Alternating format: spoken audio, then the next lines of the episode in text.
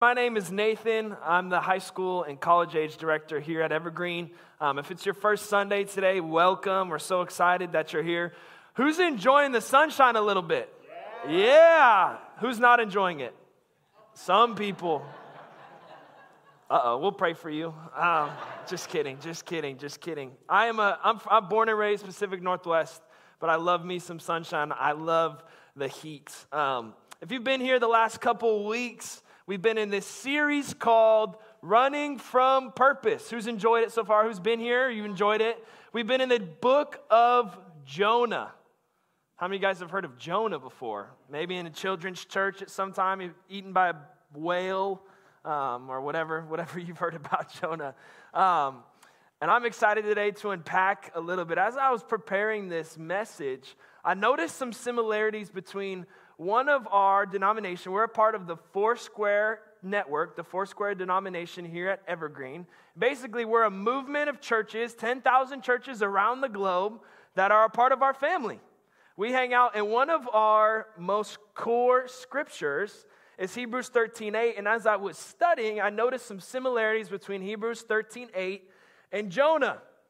Has anybody? Uh, I'll just read Hebrews 13:8. It's okay. Hebrews 13 8 says, Jesus Christ is the same yesterday, today, and forever. And a lot of times, if you go to another Foursquare church, you'll look up in the auditorium and you'll see it somewhere. But what this means is, is if he was our Savior yesterday, he's our Savior today, and he'll be our Savior forever. Or if he was our healer yesterday, he's our healer today, and he'll be our healer forever. Or if he was the Prince of Peace yesterday. He's the Prince of Peace today, and He's our Prince of Peace forever. I'm currently enrolled in Bible college. I go to Portland Bible College in P Town. I don't even know the, the mascot. I was going to say go whatever, but I don't know the mascot. Woo, go Portland Bible College. I'm online, so I don't, I don't know anybody, but it's cool.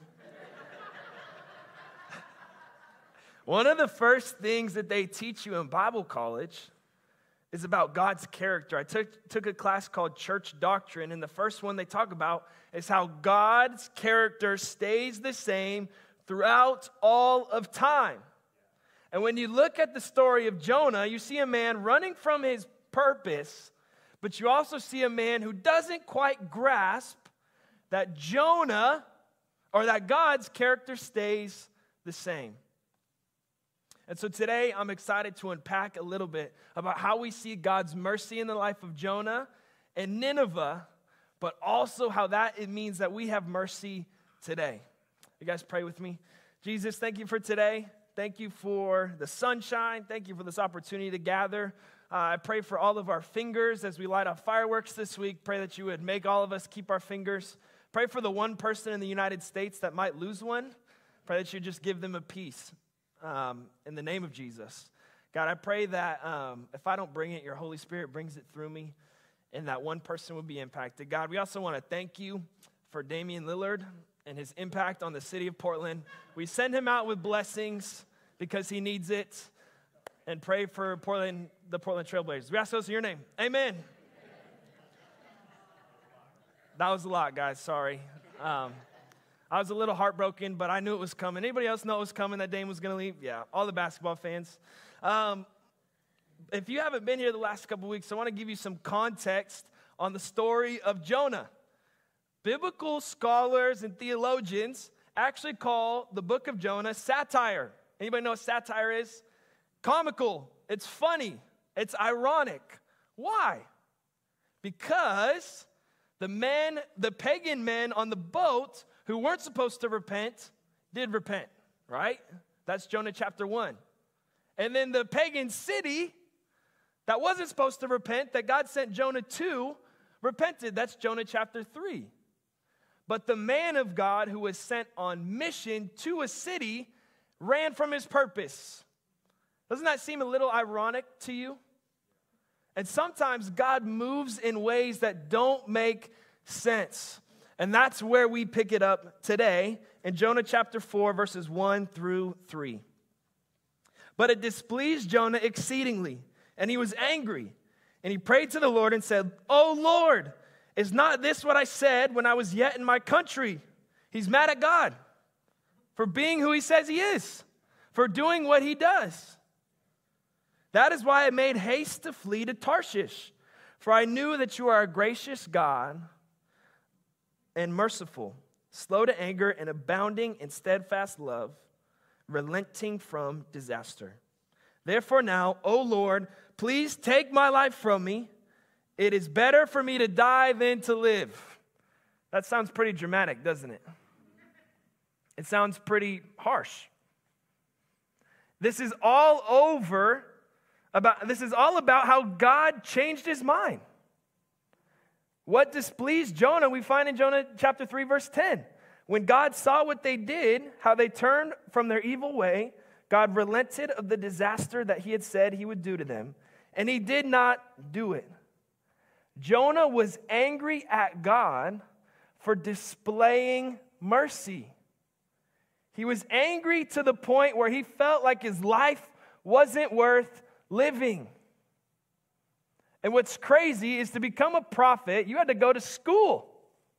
You had to know the scriptures. You had to understand the character of God. And so Jonah's heard the stories about how God displayed mercy on Israel and brought them out of slavery in Egypt. Or how God displayed mercy on Joseph, the guy with the robe who had the dreams and his brothers sold him into slavery. And then he became a ruler in Egypt.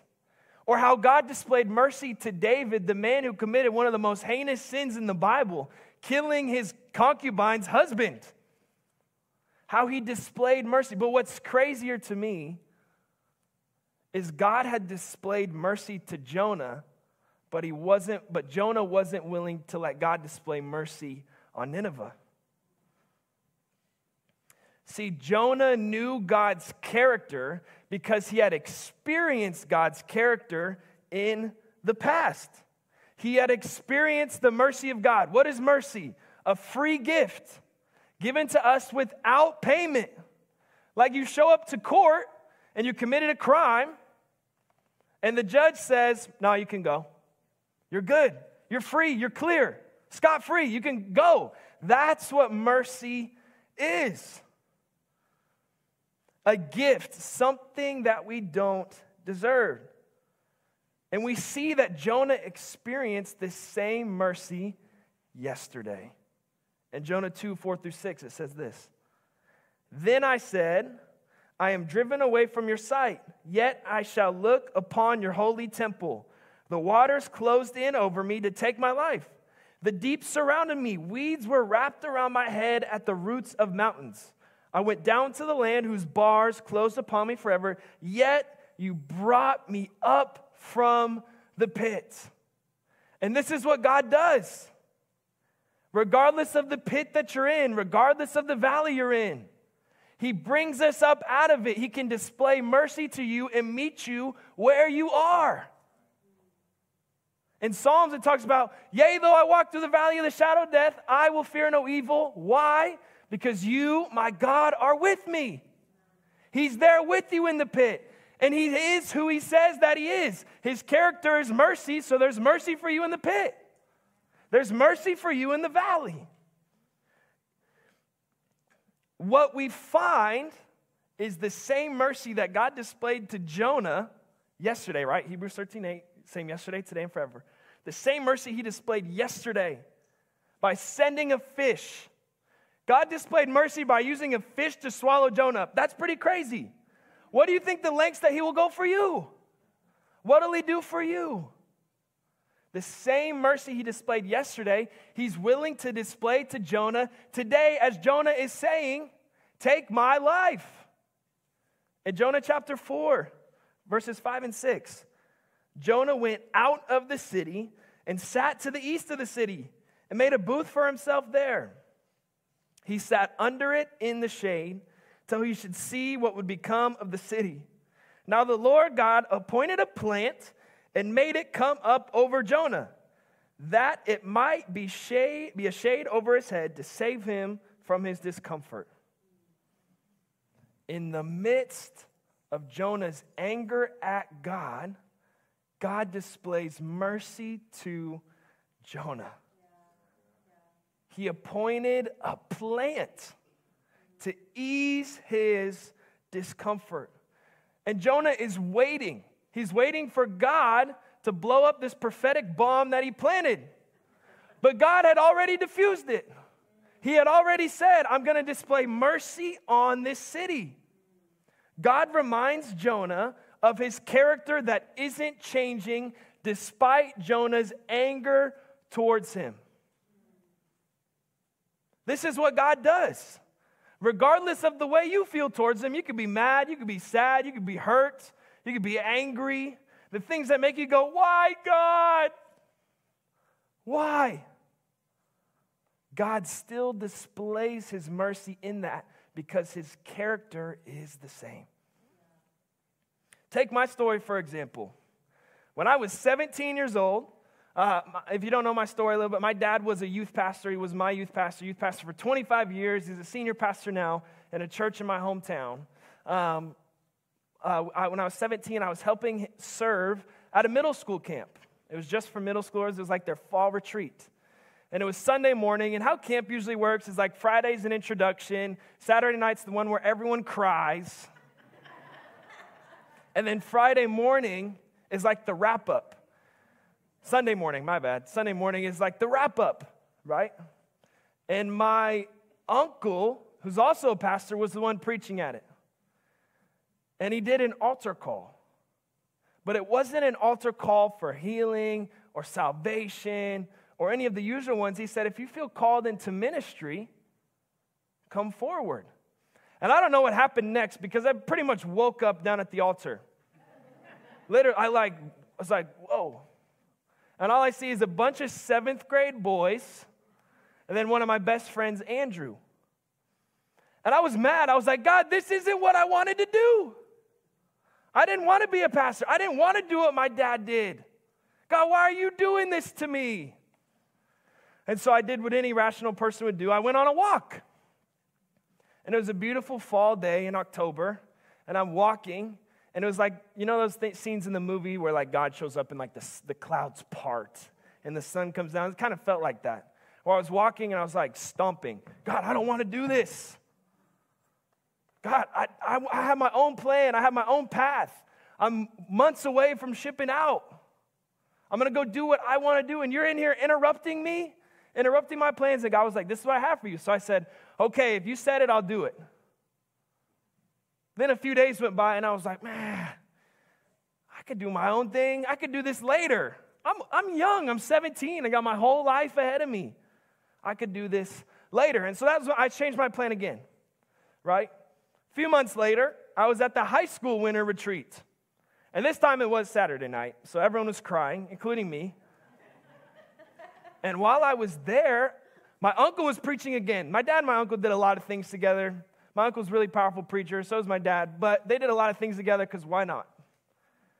And my uncle's preaching again, and I got baptized in the Holy Spirit. And what that means is, in ministry, if you look throughout the whole New Testament, the apostles, the disciples, the members, the followers of the way, before they were sent, were baptized in the Holy Spirit because it gave them courage and boldness to preach the gospel. And so that's what that moment was. It was like a sealing of the call on my life saying, I'm giving you courage and boldness to preach this gospel, to preach about me, to go forward and make disciples of all nations. And again, I was mad. I was like, why? Why are you doing this? Because I knew it. I've been around church my whole life. I've seen all this. I understood what it meant. And I was angry. And so I did the same thing again. I went for a walk, and this time it was January in the Pacific Northwest, the most miserable month. And it's pouring down rain, and I'm cold. And I'm like, okay, God, I guess I'll do it. I see what you're doing. Yet a few days later, what did I do? I was like, my plan seems kind of nice. My plan seems better. I graduate high school. I start working construction. That's my background is construction. I've worked construction since I was 16. And I, I worked for this new company, and people aren't making good decisions. I was with people I didn't want to, like, never should have been around, and making decisions I should have never have, hurting me, my body, my, my people, the people around me, my family. And then I found myself at rock bottom, literally the lowest place that I have ever been in my life. And what did God do? Despite the ang- my anger towards him, despite straying from the path that he had placed me on, what did he do? He showed me mercy in the pit. He showed me mercy in my valley. He said, Nathan, the same mercy I had in those experiences is the same mercy I have for you right now. Right now, in the place that you're in. What God is teaching Jonah in this moment was I demonstrated mercy on you in the past, and I'm going to do it again because I'm the same yesterday, today, and forever. My character doesn't change.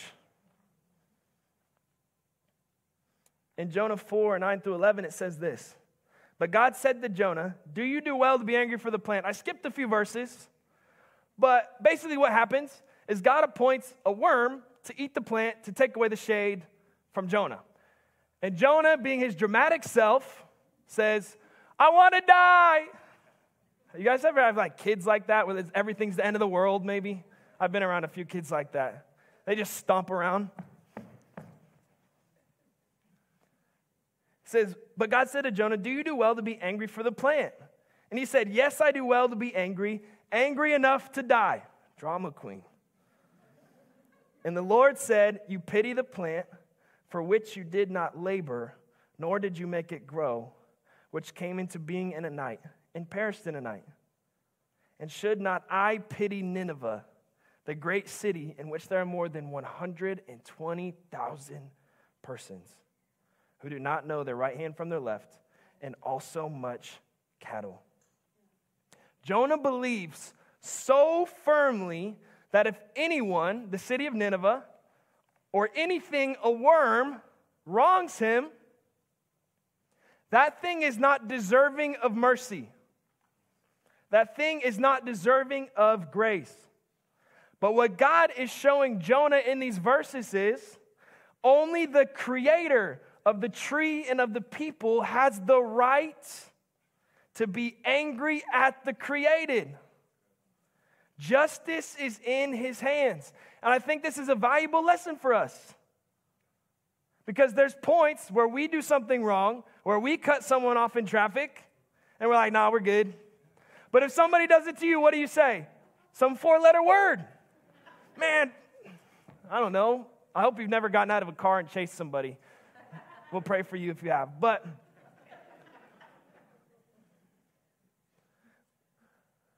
we believe that we deserve mercy, but when people have hurt us, wronged us, treated us poorly, taken advantage of us, we don't think that they are worthy of the same grace that God placed on our lives. And you might say, Nathan, you don't understand what I've been through. You don't know who's hurt me, what's happened, what I've gone through. But here's what I have experienced. When I took the weight of justice upon my shoulders, it caused me separation from my brother. It hurt our relationship. I lost friends.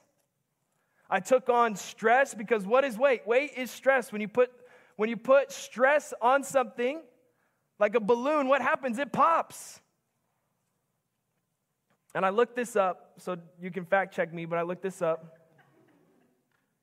And when you live in a constant state of stress, it affects literally every system in your body your musculoskeletal system, respiratory system, cardiovascular, endocrine, gastrointestinal, your gut health, nervous system, male reproductive system, female reproductive system. I think the reason that Jonah wanted to take his own life was because of the stress that he was experiencing, taking the weight of justice upon his shoulders. Recently, I was at youth, and I had a student come up to me after service and say, Man, I got really hurt by this person. I, I was hurt like a year ago, and I just can't seem to not think about it. I just can't seem to not hold a grudge. I can't seem to not hate them. And he explained the situation, and he was right. Like, he, he deserved to be angry. He got hurt really bad. But he's like, Nathan, how do I stop thinking about it? How do I stop this? Do I punch a punching bag? Do I, do I go for a run? What do I do? And I asked him the question I said, Have you forgiven them? And I want to stop here and say this. If somebody has wronged you, that's their fault. Right? I'm not trying to excuse the fact that you've been hurt. I'm not trying to excuse the fact that pain has happened. What they did is not okay. But when I asked him this question, I said, Have you forgiven him? I said, That person that hurt you may never apologize. They may never say the words, I am sorry, or will you forgive me? In Ephesians 4:32 it says this, be kind to one another, tenderhearted, forgiving one another as God in Christ forgave you. If we have been forgiven, which we have, we are equipped to forgive. If mercy has been given to us, we get to reciprocate that mercy to other people. And you know what, I, you know what happened to me when I took the weight of justice off my shoulders? My brother and I's relationship is good. He did a great speech at my wedding. I was worried about it. I began to have real relationship that wasn't surface level with friends. And the stress that I was experiencing fell off my shoulders. In Matthew, Jesus says this For if you take my yoke, my yoke is easy and my burden is light. When the, when the yoke of Jesus has been placed on us, replacing the yoke of the world, replacing the yoke of stress, the burden is easy. It's easier to walk through life. And if I could have the worship team come on up. The same God that displayed mercy for Jonah, then for Nineveh, is the same God who displayed mercy for you and I. Because if he did it then and he did it now, he did it for us. He's the same yesterday, today, and forever. In Matthew 12, 38 through 41, it says this Then some of the scribes and Pharisees answered him, saying, Teacher, we wish to see a sign from you. But he answered them, An evil and adulterous generation seeks for a sign, but no sign will be given to it except the sign of the prophet Jonah. For just as Jonah was three days and three nights in the heart of the earth, the men of Nineveh will rise up at the judgment with the generation and condemn it. For they repented at the preaching of Jonah, and behold, something greater than Jonah is here, and I missed a part. So will the Son of Man be three days and three nights in the heart of the earth. Something greater than Jonah is here the something greater is Jesus. See, what Jonah did was awesome. He was the mouthpiece for God. He preached to a city of 120,000 people. The city repented and turned towards him. He preached, he, he didn't even really preach to a boat, but they turned towards God. But what Jonah did only impacted 120,000 people. What Jesus did when he was three days and three nights in the grave, impacted everyone for eternity. And here's a part that they don't say in Jonah Nineveh, generations later, turned away from God. Evil kings came back, and God did what he said. He destroyed the city.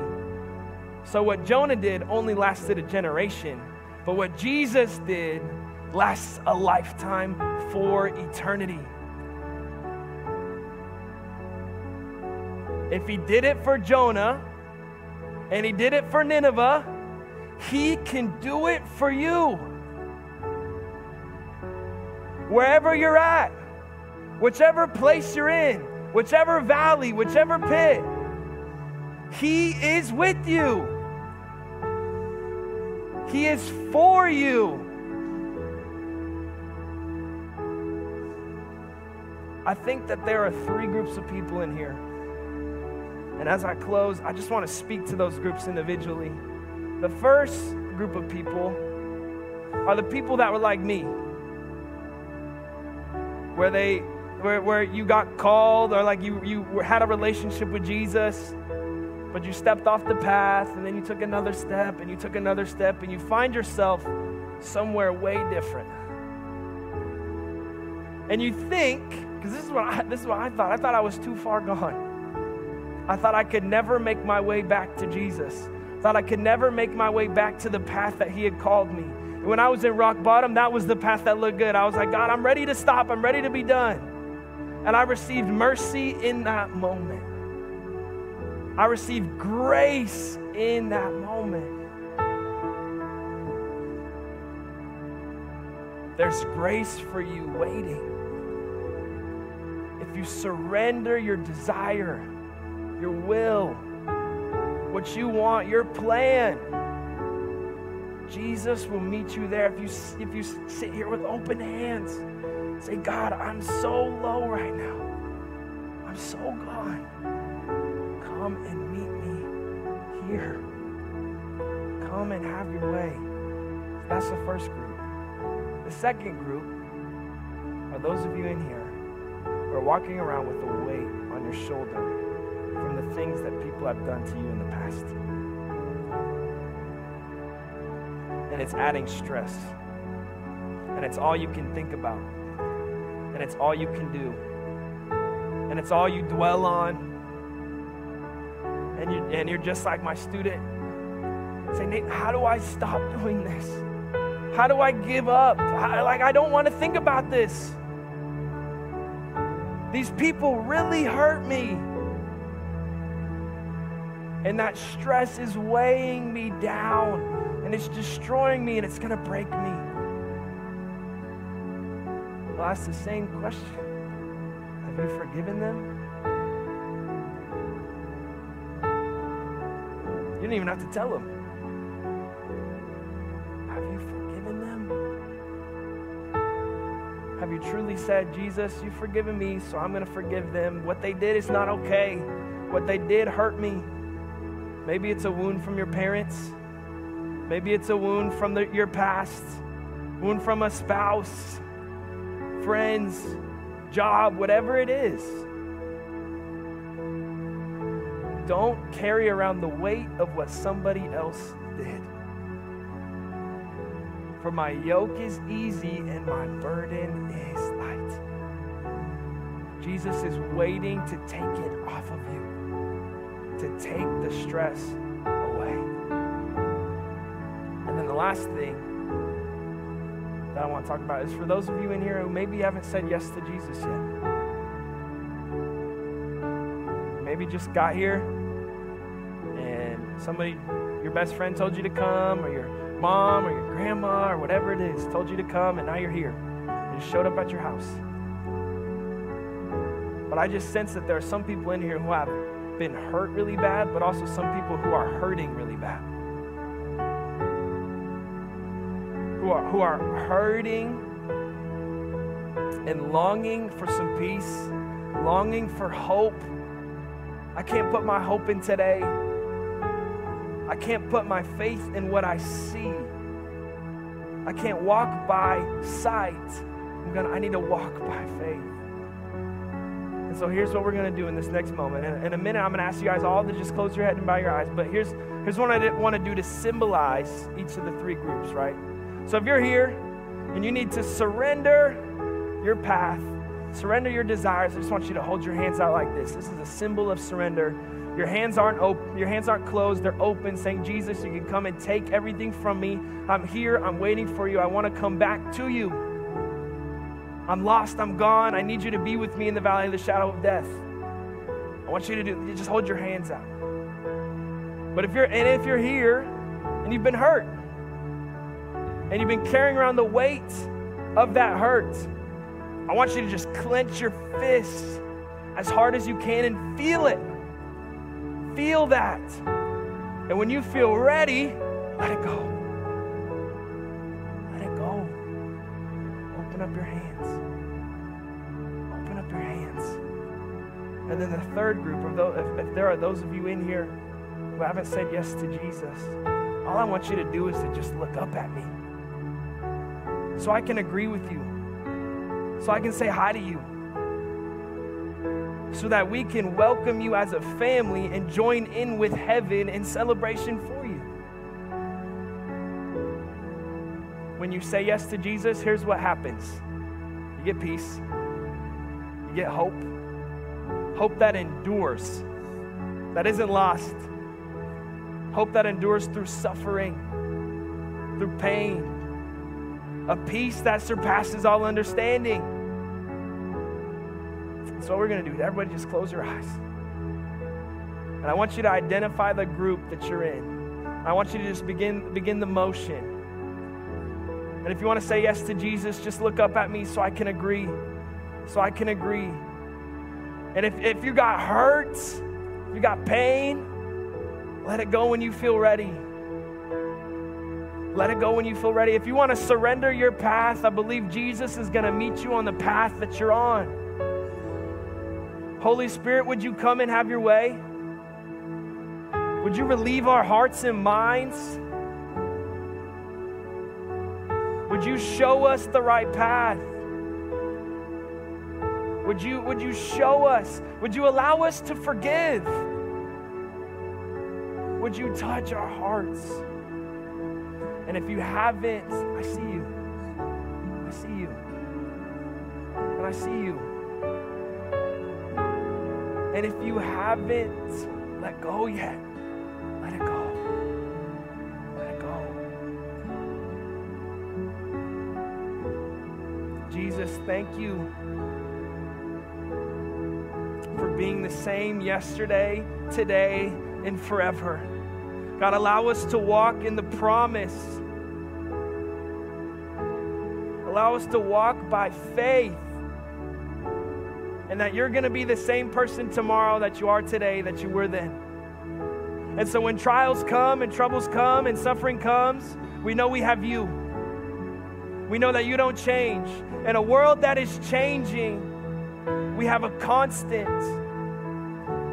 We have a light, a lighthouse that is battered by waves yet doesn't move.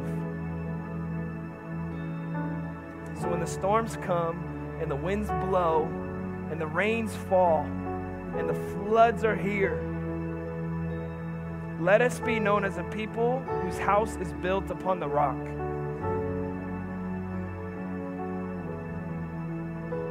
Jesus, you're worthy of our praise, you're worthy of our song. We thank you for all that you are doing. Holy Spirit, we take this moment and we seal it. Ask this in your name.